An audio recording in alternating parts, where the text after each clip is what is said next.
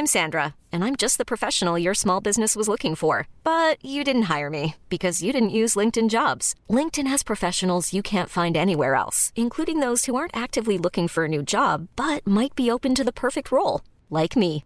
In a given month, over 70% of LinkedIn users don't visit other leading job sites. So if you're not looking on LinkedIn, you'll miss out on great candidates like Sandra. Start hiring professionals like a professional. Post your free job on linkedin.com/achieve today. Hello, my wonderful, beautiful friends. Guys, welcome back to our slash malicious compliance, where people always get what they ask for, and it almost never works out in their favor. My friends, I hope you enjoy the stories today. Hit subscribe if you haven't, and get ready for some satisfying stories. So, this story happened quite some years ago, when I had some dizzy spells and would randomly pass out frequently. Now, due to these dizzy spells, I was very hesitant to give up my seat on trains and buses, as I was afraid I'd fall over and hit someone or something. I would still stand up though if someone really looked like they needed it and asked politely, but I didn't offer. So one day, I was just getting on the train, and an old lady carrying a cane wanted to board too. A gentleman offers her help, saying, Do you need a hand, ma'am? The lady replies with, No, thank you. I don't even need this cane, but my husband insists that I use it just in case. She then swings her cane around and hops on the train. I end up in the same area as the old lady, in two of the very open seats. After a few stops, a Karen enters. She had the haircut, the clothes, and the attitude. By now, all the seats are filled, and there's already people standing around due to lack of seats. So Karen pushes through a few people, looks around, and loudly exclaims to no one in particular, Will nobody offer a lady their seat? Now, at this, nobody responds. She then goes around complaining to a few random people sitting down that she needs to sit because she's been standing for over an hour and she needs to put her feet up on a full train. okay, so one person gets fed up and he gives her his seat, right across from the old lady from before. The Karen now has a seat, but she still has no place to put her feet up.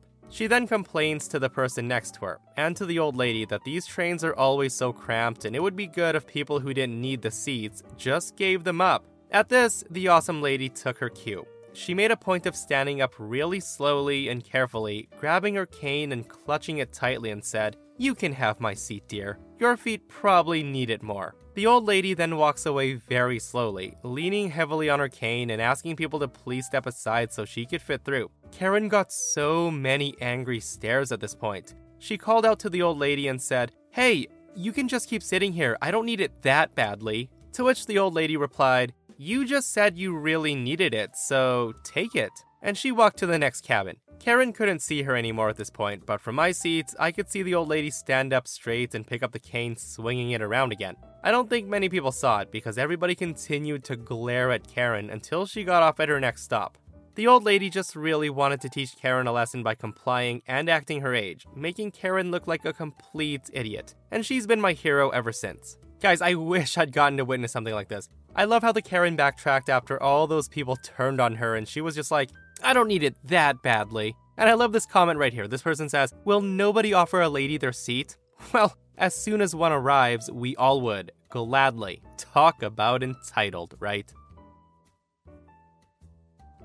So I'm a type 1 diabetic, and I have an insulin pump. When I was in my sixth grade, my pump was wired. It had a tube that went from the pump, which looked a bit like a cell phone, to me at least. So I have to take insulin after I eat, and I had pretty explicitly told all of my teachers that I was diabetic, but this teacher was a bit thick, and a stickler for the rules.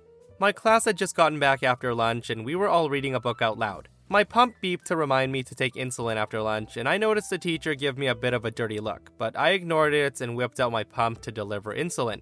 At this point, the teacher screams at me saying, Hey, stop texting in class. You know the rules. Please bring your phone to the front and report to detention. Now, I want to note that my middle school had a very strict no cell phones policy. I was about to protest, but I realized that this would be an excellent opportunity for some malicious compliance. So, with a smug grin on my face, I walked up to the teacher with my pump in hand, still literally attached to me, and I hand her my pump. The teacher looks at me and says, What's this cord? Why do you have a chain for your cell phone? With this, I look her dead in the face and say, I'm a diabetic, and this is my insulin pump. At this point, her face goes sheet white, and I unclip my pump from my body and walk out of the class before she can say anything else, and I go straight to detention. When I arrive, I tell the detention officer that I was sent for using electronics in class. Before I even finish, a student from my class walks in and says that I can come back to class. When I get back, the teacher apologizes profusely and never messes with me for beeping or using any device again. Okay, guys, so going through the comments, there are a ridiculous amount of comments that say that teachers power trip and demand these devices from students. Like, what in the world? This person says, Oh, you're lucky you didn't get the true idiot teacher. My uncle's a principal who had to deal with the aftermath of a teacher that decided to yank the pump off a student. And this person shares their story saying, When I was a kid, I had a pump for my diabetes, which basically looks like a little electronic box. It made beeping noises if my blood was too high or too low, or if there was a problem with the insulin.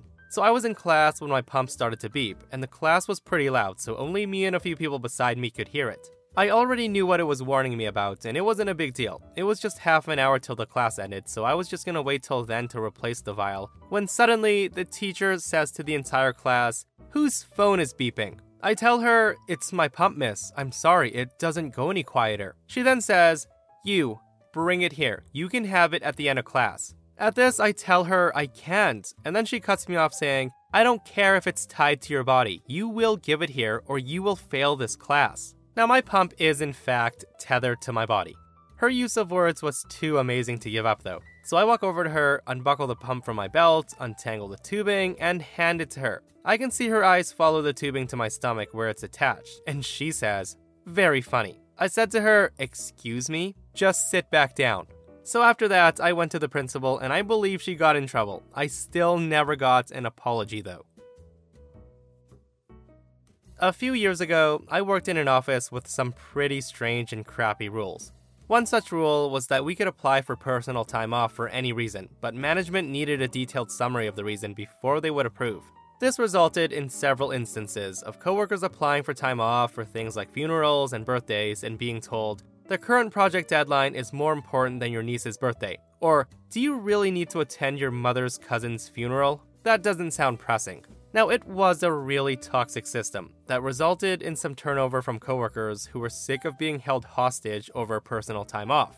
Furthermore, the department manager and the HR manager needed to sign off on the time off request, which resulted in some frustrating situations where one approved but the other didn't. It also didn't help that the HR manager was a dick. So, pretty much the only time you could expect to be approved for was court dates and important medical appointments but you still needed to provide details, even if it happened to be a very personal medical or legal situation.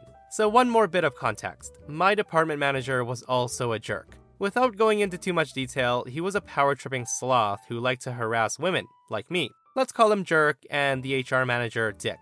We all hated both of them. So, on to the malicious compliance. I had an important appointment with my psychiatrist coming up. My meds for anxiety and PTSD were not cutting the mustard anymore, and I was in a bad place mentally. I was in dire need of a med adjustment, so I took the soonest appointment available. Work would have to cope with a couple of hours without me. I submitted my personal time off request to Jerk and Dick for approval. Now, given the intensely personal nature of the appointment, I left the details sparse. It was rejected.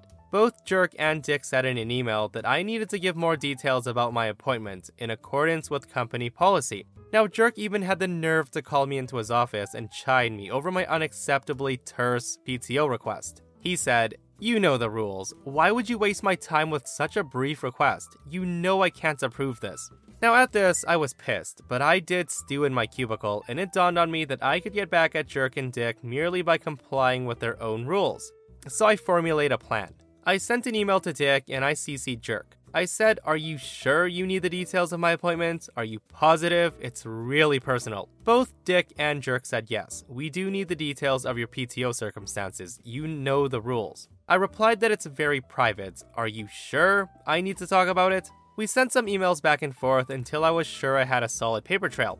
And then I decided, well, if they're gonna need my personal medical details, which I think is illegal, whatever. I suppose I'd better give it to them. So I submit a new personal time off request with all the relevant information. I said I was gonna go see my psychiatrist for an urgent appointment. I needed to be seen at the earliest possible time because I was having thoughts of hurting myself, because I have PTSD from being abused in foster care. I also threw in some details about what my foster father did to me, how I went numb and used drugs to cope, how I was hospitalized as a teenager for trying to kill myself. I also screenshot and emailed my request to a few higher ups, saying my previous request was insufficient, so I wanted to make sure I got it right this time. I then submitted it. Now, there were no snippy emails this time, only the words approved appearing in green text next to my request in the system, maybe four minutes after I submitted it. I blissfully went about my day, happy to have my personal time off. Curiously, neither Jerk or Dick emerged from their offices.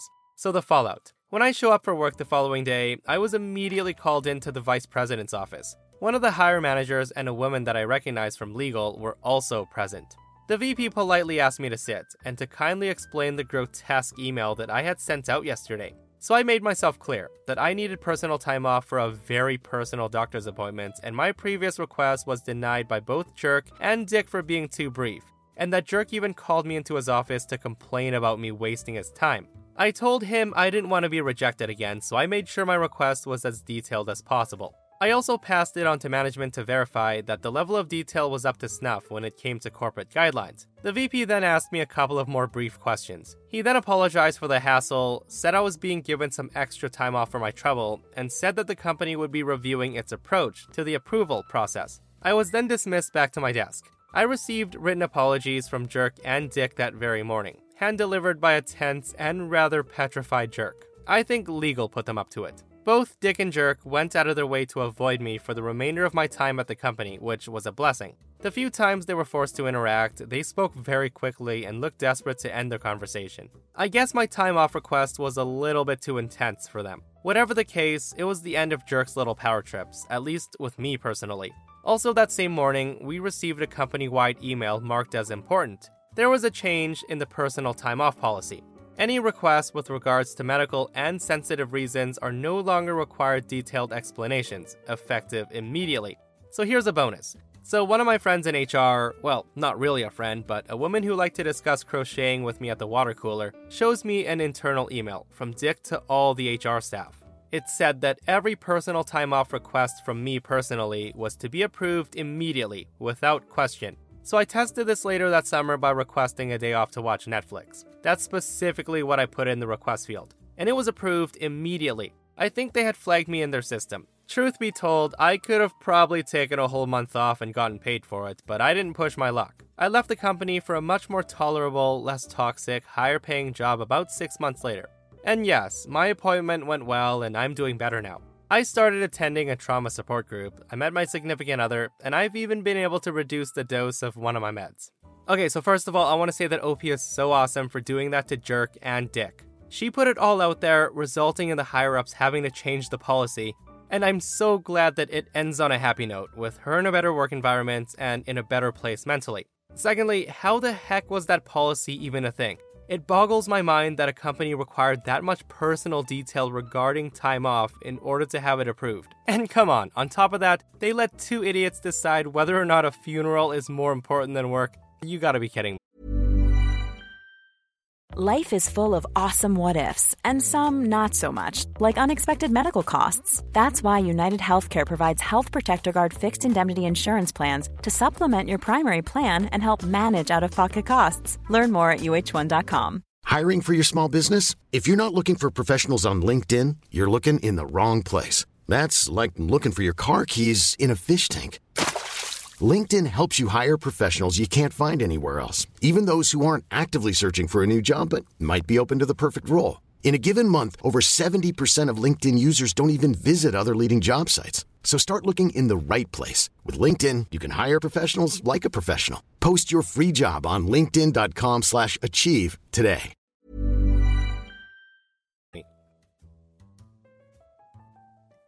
So this story happened some time ago, but I think it would fit here. The people involved in the story are Bob, who's my boss at the time. He's old. He can't keep up with technology, but he'd been with the company for a long time, so he got to be my boss. Hans, the hero of the story, a friend from school who works in the same company but in management. He helped me get the job four years prior. Caroline, a coworker who's not the smartest tool in the shed, but she makes up for it in work ethic. Carl, normal coworker who's worked at the company for six years. He handles mostly the old clients' accounts, and he has a family and he's very busy. And then there's me, a guy in his late 20s, a little geeky, and I like computers. So, the company I worked for was a small company, and our team of three were best described as tech support for clients, but it went a bit further than that. I usually helped with setting up databases and also advised clients from time to time if they would benefit from upgrading their plan, etc. As normal with tech support, we did get tickets from clients, and we would work away at them one at a time. I like the challenging problems and usually tried to work hard at them. And it just so happened that Caroline liked the more standard problems and enjoyed doing something she already knew over and over again.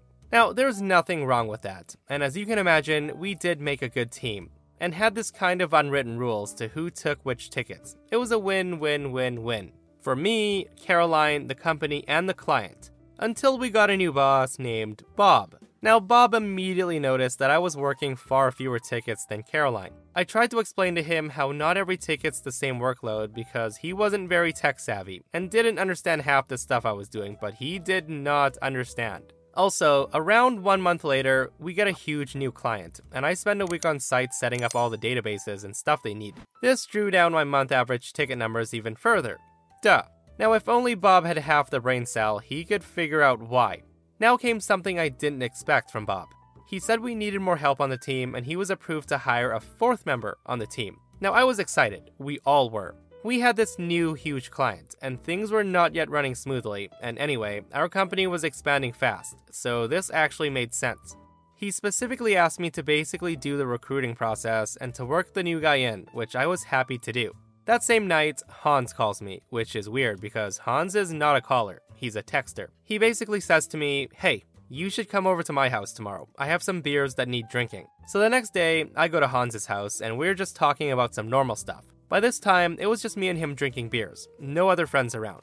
After some beers, he mentioned that he had just updated his resume the day before and that everybody should always have an updated resume on hand. And he asked me, Do you have an up to date resume? Now, I felt that this was a weird question, and I had an idea where this was going, so I said, No, but should I? Is there something you know that you want to tell me? To this, he says, Well, I'm just saying that everybody should have a resume ready, but I of course couldn't tell you if Bob thinks about letting you go. But I also couldn't tell you if Bob's not thinking about letting you go.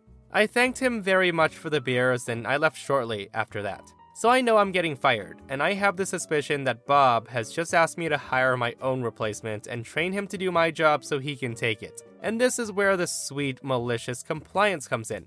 I fully comply with hiring a fourth member of the team, and also picked one of the best suited for what Bob wants high ticket numbers. So I'm thinking that I'm gonna get somebody with a sloppy attitude that doesn't care if the customer's happy. After all, customer satisfaction was not important to Bob when he talked about my ticket numbers. So I get right on it, and many people apply. Some are good ones, but I weed those out very quickly. Resumes with a lot of spelling mistakes and little experience in the sector are the ones I invite for an interview. The interview state is trickier because now Bob and someone from HR are sitting in with me, but I'm still asking most of the questions and giving my opinions on the candidates. But because I weeded out the good ones, when Bob makes a decision, he just chose the best of the worst.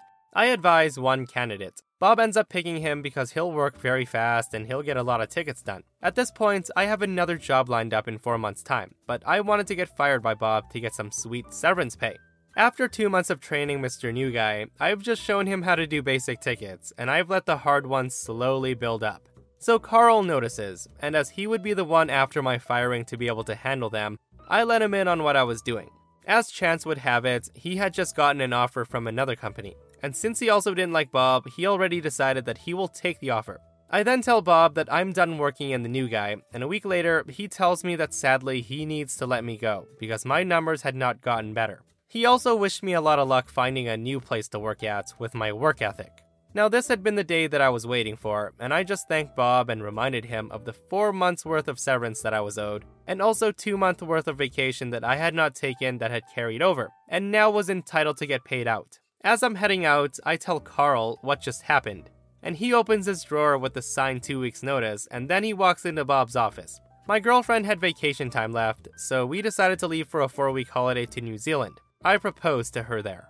I started my new job one month after returning, and even got a nice pay bump and a good boss. I also made sure to thank Hans again, and he kept me in the loop how my old department went down the drain very quickly after I left. And Bob was fired shortly after that. When that happened, they actually approached me for taking his job, and I declined. But that would have been the ultimate F you to him. About five years later, I started a company together with Hans, doing much of the same thing, but in a different city, and so far it's going really well. Guys, what a super satisfying story. New boss comes in, knows nothing about how anything works aside from numbers, ends up losing great employees over his idiocy, screws up everything beyond belief, and gets canned for it. It would have been so awesome if OP came back and took Bob's job, but hey, he's much happier now. And that, my friends, brings us to another end of our slash malicious compliance. Guys, I hope you enjoyed the stories today, and if you did, remember to hit that thumbs up. And if you missed yesterday's episode on the channel, a psycho mom burns down her son's house for disobeying her. It's such a crazy story, so go check it out if you haven't. And myself and Stevie Boy will see you guys in the next one. We love you. Hi, I'm Daniel, founder of Pretty Litter. Cats and cat owners deserve better than any old fashioned litter. That's why I teamed up with scientists and veterinarians to create Pretty Litter. Its innovative crystal formula has superior odor control and weighs up to 80% less than clay litter. Pretty Litter even monitors health by changing colors to help detect early signs of potential illness. It's the world's smartest kitty litter. Go to prettylitter.com and use code ACAST for 20% off your first order and a free cat toy. Terms and conditions apply. See site for details.